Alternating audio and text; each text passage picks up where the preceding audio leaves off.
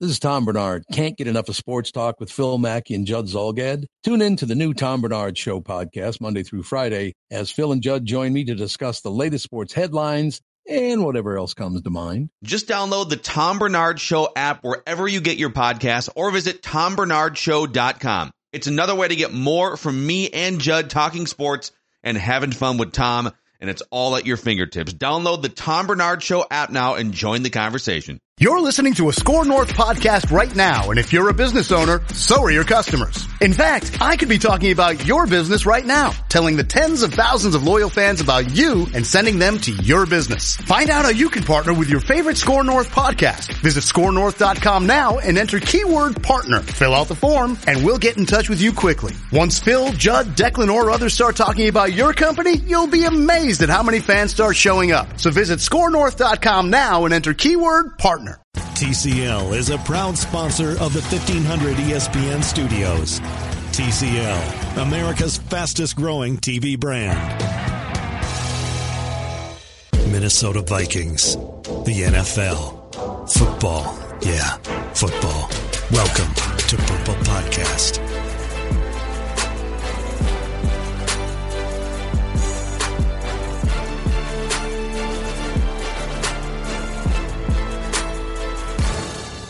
And welcome to another episode of the Purple Podcast. Matthew Coller here, and to make another appearance for a big matchup between the offensive line and the defensive line, Brandon Thorn writes for USA Football, among other things. Brandon, how are you? I'm doing good, Matt. Happy to be here again. Yes, and we are happy to have you, except for Brandon. I'm not certain that everyone is going to love what they hear about the Vikings offensive line, uh, because last week against the Rams, they were completely dominated, and I saw a stat today that they are on pace, which I know, early season pace stats, but on pace to give up more pressures than anyone ever has in the pro football focus era. That came from uh, Sam Monson tweeted that this morning. So that's not great. Um, but I, I'm curious, Brandon, let's just start here. If you think that there is a fix after watching the Vikings offensive line and how much they struggled against the Rams. Most people do, but not that much. Uh, where Kirk Cousins was throwing with pressure on almost every other throw. Is there something that they can do personnel wise? Should Mike Remmers be a tackle? Should Danny Isidora be in the game? Should Brett Jones be in the game? I mean, is, is there anything that they can do to get a hold of this issue? Yeah, it's a, you know, it's a good question. I, I don't really see, you know, like you know, what I would call a fix by any means this year. I mean, there's just not a lot to work with, you know, on the roster right now in terms of offensive line. You know, we've talked about guys like Isidora, but you know, with performances that, you know, he showed a little bit in the preseason, it's tough to, you know, go with somebody like that. But I mean, at this point, I, I don't know. I mean, you might as well see what you have, you know, I think because we know Tom Compton is, you know, not really a starter in the league. He, you know, he, he's starting for, for you guys right now, but he's clearly a, you know, backup caliber guy. Um, you know, Remmers is a, you know, below average guard, you know, maybe an average right tackle, but, you know, you can't really put him out there right now because you don't have anybody at guard. But, you know, if you wanted to try Isidora, you know, over there, you know, that's maybe an option. Um, but, you know, with Elflein back, I think that, you know, things might stabilize a little bit and, uh, you guys could, um, maybe potentially, you know, grow into a, uh, even a below average offensive line would be nice, you know, at this point. Um, maybe an average offensive line eventually, but that's kind of the ceiling that I see with this unit this year is, is, you know, average somewhere, you know, around, I don't know, you know, the top 20, you know, maybe in that 20 range, you know, of offensive lines is the ceiling, but it's going to be, it's going to be tough to get there right now, man. It's, it's not looking good. I don't have a whole lot of, uh, positive things to, to say right now. So can you explain, cause I got a tweet on this this morning about how Nick Easton's injury really hurt them because I mean I think we knew yeah. coming in that Tom Compton was not a guy who had started a whole lot of games in the NFL and that there was a reason for that because if you're good on the offensive line, you're going to be in there. Uh, but it seems to me that it's not just on him getting overpowered by Aaron Donald in pass protection because that would happen sometimes to Easton, but they can't run the ball at all. And the screen game out of the backfield has been pretty limited too.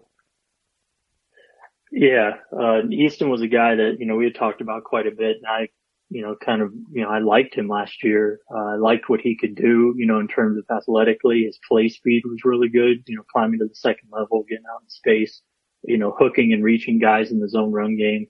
Um, you know, those type of things I thought were good for sure. Um, so I really liked him as kind of a developmental guy, but also as, you know, kind of a solid starter as well, guard last year, somebody young enough to, you know, grow with on that offensive line and alongside Elflein. So him getting hurt, you know, definitely limits what you're able to do, you know, especially in the run game, but um, you know, he, and plus I really liked his competitive toughness as well. I thought he played, you know, very similarly to, um, Pat Elflein in terms of, you know, their aggressiveness, physicality, um, even though he wasn't the strongest guy. Um, so, you know, I think you're missing a lot there at the, at the guard spot and replacing it with Compton. I mean, it's, you know, it's night and day, especially not just in, you know, their performance, but, you know, what they're able to do and um, Compton's just, you know, kind of one of those guys who, you know, like you said, is a backup who doesn't really do anything, you know, above, you know, a below average type of rate, you know, whereas, you know, with Easton, you had a guy who could do several things, you know, above average. So, um, yeah, that, that was a huge loss, you know, especially with not drafting the guard. So, you know, I know that, you know, clearly they were counting on Easton to, to be a guy that they were, you know, going to depend on and somebody who's going to get better, um, you know, throughout the year. So yeah, I, once that happened, you know, and having to put Tom, Tom Compton in there, you know, you knew things, you know, had a, had a low ceiling, you know, from the get go and, and we're, you know, we're seeing it. Uh, something interesting. I asked uh, Linval Joseph about playing in practice against Nick Easton, and he talked about exactly what you said, that competitive toughness. He compared him to a gnat because, you know, he's not that big, yeah. especially it, it is funny for an offensive lineman to be called a gnat, but compared to Linval Joseph, everyone is small. Uh, but, but just, he said that, you know, Easton was really. That's a good comparison. Yeah, right. I mean, if you saw them standing next to each other, it's amazing that uh, Easton can handle some of those guys because he's not huge, but he said that Easton was extremely clever too, and he would never mm. do the same thing twice uh, during you know a practice or them going one on one with each other. And that's that's some huge praise from Linval Joseph. So I think there was a lot of respect for him. And with him out, they're uh, forced to scramble and they go get Brett Jones, but he doesn't play very well. He was mostly dominated when he was in there.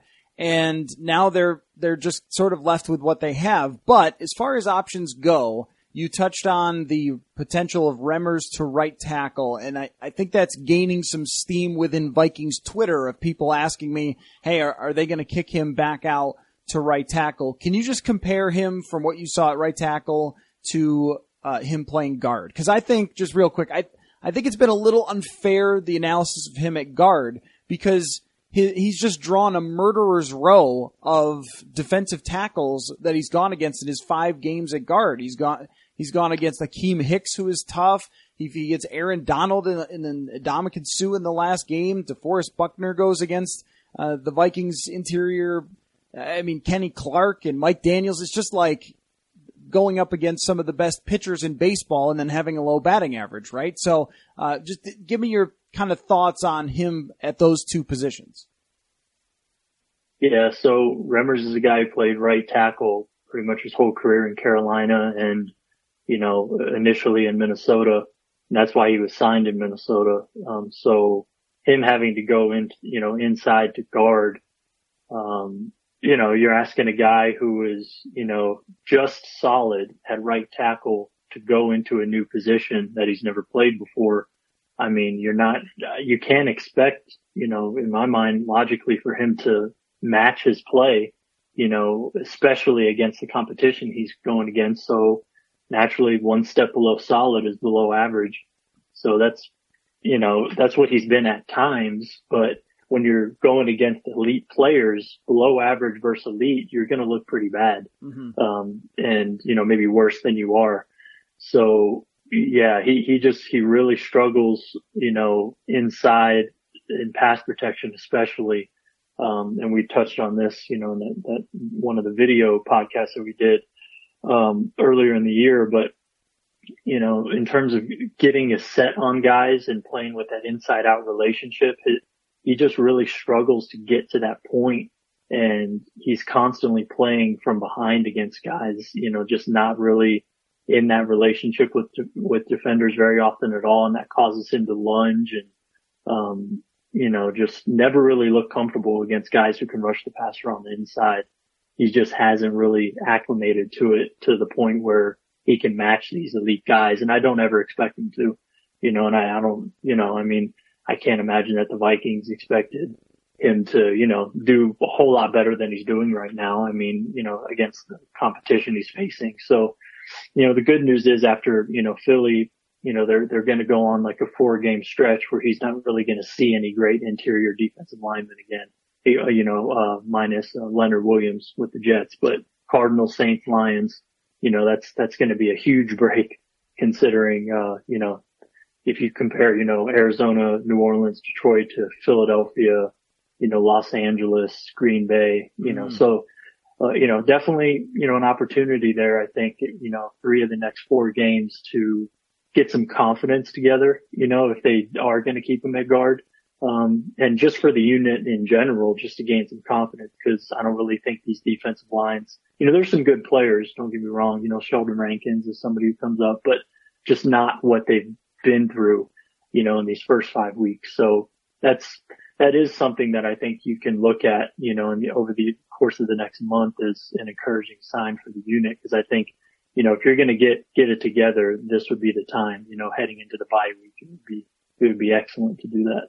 So what is your analysis of the small sample size of Brian O'Neill? He was able to get in a couple games, but for uh, not whole games and not a lot of different situations. Both were very much where the Vikings are throwing on every single down. In one case, you know, they're down a bunch of points to Buffalo when he ultimately gets in the game, but you know, Rashad Hill, I think, has been exactly who Rashad Hill is. That he's been all right at times in pass protection. He's gotten smoked in pass protection. He's not very good at all in run blocking, and this team is the worst running team in the NFL, which I don't think any of us saw coming with Dalvin Cook returning, but when you look at who they faced and how the offensive line is constructed, it, it does make a lot of sense. Uh, do you think that we will see more of Brian O'Neill as we go forward here? you know, I, I, I don't see what you guys, you know, really have to lose at this point because I think his confidence is, is just going to be fine. I mean, you know, we'll see how he responds to this, that Buffalo game if he gets back in, but, um, you know, the, the first, you know, the two games that he's appeared in this year, you know, I've seen every snap and I, I think it's been okay, you know, um, like, like I said from that first game, I think the best thing to me is the mental processing piece, you know, mm-hmm. seeing things, um, being able to process line games and stunts. Um, that was very encouraging. And you could see the athleticism a lot of the time in his pass set. Um, you know, but his hand placement is, is sporadic right now. You know, he gets too wide at times, like he lets guys get into his chest. His pad level is too high, um, some of the time, but that's, I wouldn't even say pad level is my biggest concern. I'd say hand usage is probably my second biggest. And the biggest thing is really his ability to anchor and, um, you know, the play strength piece. Um, you know, we saw it against Buffalo. I mean, he got blown up in that game. I mean, five or six times he's lifted off his feet. I think he got put on his back or on his, on his butt, you know, three or four times. Um, so, you know, his anchor is a major problem. And, you know, it's not like the Bills have anybody who's, you know, you're, you're going to worry about in terms of, you know, speed to power. So, you know, like this weekend, you know, going against somebody like Brandon Graham, that, that might be a disaster. So, um, you know, I, I would definitely wait on, uh, putting him in here for the next couple weeks, but, um, or at least this week. But, uh, yeah, I think the anchoring and the play strength and the hand placement is, as a pass protector are the biggest issues. And then in the run game, like you mentioned, we didn't, we haven't really seen him run block much, but, you know, it hasn't been great. It's not like he's, you know, you know, you know, he's not, re- he's not the type of guy who's going to really generate much movement. He's, um, just kind of a guy who gets on guys and tries to steer them. And that's, you know, kind of what we've seen. But the hand usage, I think would translate to the run game in terms of being worrisome, you know, for his placement because you have to try to get on the inside of the frame of guys and, um, he struggles to do that, you know, a lot of the time. So yeah, it, you know, I mean, he, he can offer you, you know, things that, you know, in the screen game, you know, climbing to the second level, getting out in space that Hill just can't do. But at this point, you know, with this line, he's not going to move the needle one way or the other very much, in my opinion. So, you know, you might as well just keep him on the bench until you see a matchup you like. Yeah, that that makes a lot of sense. And and when I did go back and look at uh, what he did against Buffalo, it was not good, and and it was kind of no. disturbing to see him uh, just let guys get into his chest and drive him back. Like that's that's not going to be very successful if that happens uh, against better pass rushers. And, and speaking of that, um, Philadelphia defensive line clearly a four three as opposed to a three four looks to me like it's even more dangerous than the Rams. As as good as the Rams were with Aaron Donald, who might be the best player in the whole NFL aside from quarterbacks, and and Ndamukong Suh, but now it's guys just as powerful inside and incredible outside rushers. I don't have any idea how this Vikings offensive line is going to handle the Eagles. Yeah, so you know, I guess we could just start you know, I think with the fact that the Vikings are the 32nd, you know, team in the NFL in, in rushing offense and the Philadelphia Eagles are the number one run defense. So that right is there. That, is that you know, bad? Is that bad, Brandon? I mean, you, you know, it, that's going to be uh, really tough to run on, obviously, when you have the worst against the best. So that's probably my biggest concern, just from a universe unit perspective. Um, but you know, the interior of the Eagles is nowhere near the Rams, in my opinion. I mean, you have Fletcher Cox, who is, you know, he's as good as anybody the Rams have, you know, maybe a little less than Donald if you want to split hairs. But I mean, the Rams also have Brockers and Suh. The Eagles don't have anybody else. I mean, they're, they're playing Ngata, you know, um, I think I saw Vejo, you know, a couple times. Um, you know, they just don't, you know, with Timmy Jernigan out, they just don't have another great interior presence. But, you know, they can also put, you know, in, in passing situations, you know, they can put Bennett inside, you know, they can, you know, put some of the guys on the ends inside and that makes them, you know, really formidable on the inside. But in terms of, um, you know, personnel on the interior, they're not going to see what they saw against the Rams. But, you know, at the same time, the outside, the edges are much more dangerous than what the Rams had. You know, you have Graham, you have Long, you have Barnett, and you have Bennett. So you have a four-headed monster out there. So this could be a lot like the Buffalo game in terms of the pressures given up because you have four rushers who primarily are edge rushers, but they also can, you know, play inside in passing situations.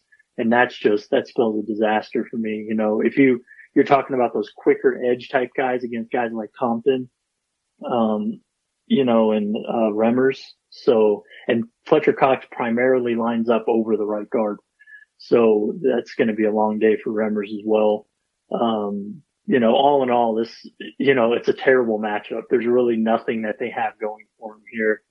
Um, you know, so it's hard to, it's hard to find, you know, the positives and I'm definitely an optimistic guy, but you know, it's just, it's hard to, to see in this one. So looking at some of the numbers, Chris Long has 18 pressures on only 102 pass rush snaps so far this year. I mean, mm think about that. That's basically yeah. one of every five plays that he's out there. He's creating a, a pressure on the quarterback and Michael Bennett's got 17 on 115. Brandon Graham 14 on 112. So these guys are, are getting into the backfield and Fletcher Cox leads the entire team. He's got five quarterback hits. He's got three sacks. And, you know, even though they don't have another guy in there that is similar to Ndamukong Suh, Fletcher Cox is, is just about as good as it gets. I, I, I don't have an answer either, Brandon. Is it to bootleg more often? I mean, how, when you watch, uh, this Philly defense, how do other teams try to uh, protect themselves against this pass rush? Because no matter how good your offensive line is, they're going to be dangerous. Yeah, like, yeah, I definitely think play action, bootlegs, misdirection, um, maybe incorporate some traps in the run game. you know, to, to get guys, you know, off balance and kind of throw, throw a wrench at them. You know, you want to ha- hit them from different directions. Try to, you know, use deception, you know, lots of, you know, obviously window dressing motions, um, to empty out the boxes, you know, things like that. I mean, uh, Dan Orlovsky had a great breakdown of Sean McVay and how they get Todd Gurley on, you know, I think Gurley's, you know, seen some of the fewest, uh, loaded boxes in the NFL this mm. year. You know, he's ran against, I think the third or fourth least amount of, uh, five man boxes in the NFL or the five, third or fourth most five man boxes in the NFL, somewhere in there. And a lot of what he does is he uses motions to clear out the box. So that could be something that you could do, but you have to have a running game, right? Uh, to, to, you know, at least threaten, you know, the, you know, that and, and, you know, kind of take that attention away. So, you know, they're the worst rushing team in the NFL. So that's going to be tough, but, um, yeah, so I, I definitely think using deception, misdirection, play action, bootlegs, things like that can help, but it's going to be tough because this defense is very fundamentally sound, well coached. Um, you know, they fly to the ball. They have great tacklers. Um, you know, and just a, a, de- a defensive line rotation that is, is pretty scary. So they're always fresh. So it's, it's going to be, it's going to be tough, man. I mean, you know, but yeah, that stuff that we mentioned is, you know, they've got to try, they got to try to get creative because they're definitely not just going to go up there and just, you know, generate movement off the ball and, you know, hit him in the mouth, that type thing. I don't think that's going to happen to Philly with this team. So. Well, if there's any help at all, uh, it's that John DeFilippo was on the coaching staff last year in Philly, and maybe he's got yep. some ideas to throw them off. But the the talent gap is is pretty massive there. Uh, before I let you go, Brandon, give me your take on why everyone is throwing for 400 yards. Oh man, well, I mean, the, the rule changes I think are are huge you know, and I haven't really studied this out on film, but you know, just what the NFL is trying to do, you know, I think this is exactly what they want. You know, obviously, I mean, it generates viewers and the majority of people are, you know, just casual fans and they want to see scoring. You know, they don't want to see the, you know, the nuance, the, you know, defensive plays and, you know, the stuff like that. So, you know, it's what the NFL is tried to do, you know, by changing the rules and it's, you know, they're getting what they want. Um, but, you know, it, when safeties and linebackers are, you know, thinking twice about crushing guys over the middle, that, you know, it opens things up. Um, when people can't really touch the quarterbacks, you know, they're much more comfortable. So quarterbacks and receivers are more comfortable than probably any time in the history of the game right now. And, um, it's easier than ever to play quarterback in the NFL right now. I think, you know, it, there was just that post on Twitter. I think it was from NFL perspective or NFL football perspective or something like that. And they said that the average passer now is going to average 300 yards and a few touchdowns a game. You that's know, crazy. and that's average. That's crazy. Yeah. So, I mean, if that's average, then, you know, just numbers are inflated now. I mean, you know, Drew Brees is about to become the all-time leading passer and not to, not to, not to take anything away from him. And then, you know, all the other guys who are going to be breaking all these records, but it's like passing records just don't mean much anymore to me. I mean, when I see it now, it's just like, whatever, you know, I don't care. I mean, because it's so, you know, the numbers are just insane right now in terms of passing and it's exactly what the NFL wants. So, you know, it's, it's not really a surprise, but it is still kind of startling to see you know, the numbers just each week is like the most successful week in the, in NFL's history in mm-hmm. terms of passing production, you know, and, you know, yards per attempt and things like that. So it's, you know, this is the direction it's going. So, you know, in a lot of ways, it kind of helps to overcome, you know, the lack of offensive line development, um, in terms of pass protection because, you know, ball's getting out quicker. It's coming out, you know, easier um, you know, protecting longer, you know, the reps are becoming shorter, you know, for offensive linemen. So, you know, naturally that kind of counters the defensive line being so much better right now. So that's kind of good for some teams, but for somebody like me who really, you know, appreciates the way this, I don't know. I mean, I don't want to sound like too much of a traditionalist, but I'm not crazy about the way the game's going. I mean, it's fun to watch and stuff in some ways, but uh, I don't know. It's but you know, this is what the majority wants, so that's what I think that's why it's happening. I think everything looks like my video games when I was growing up because in my video yeah, it games, looks like the Big Twelve, which is terrible. but. but I used to. I mean, I'm sure you did this too with Madden. Like you throw for six thousand yards, right? And you, yeah. you know, you, you just, you'd throw every play and you would rack up huge totals. And in basketball, you'd shoot threes all the time. And not like now that's in baseball, you try to hit a home run every time, use the power button.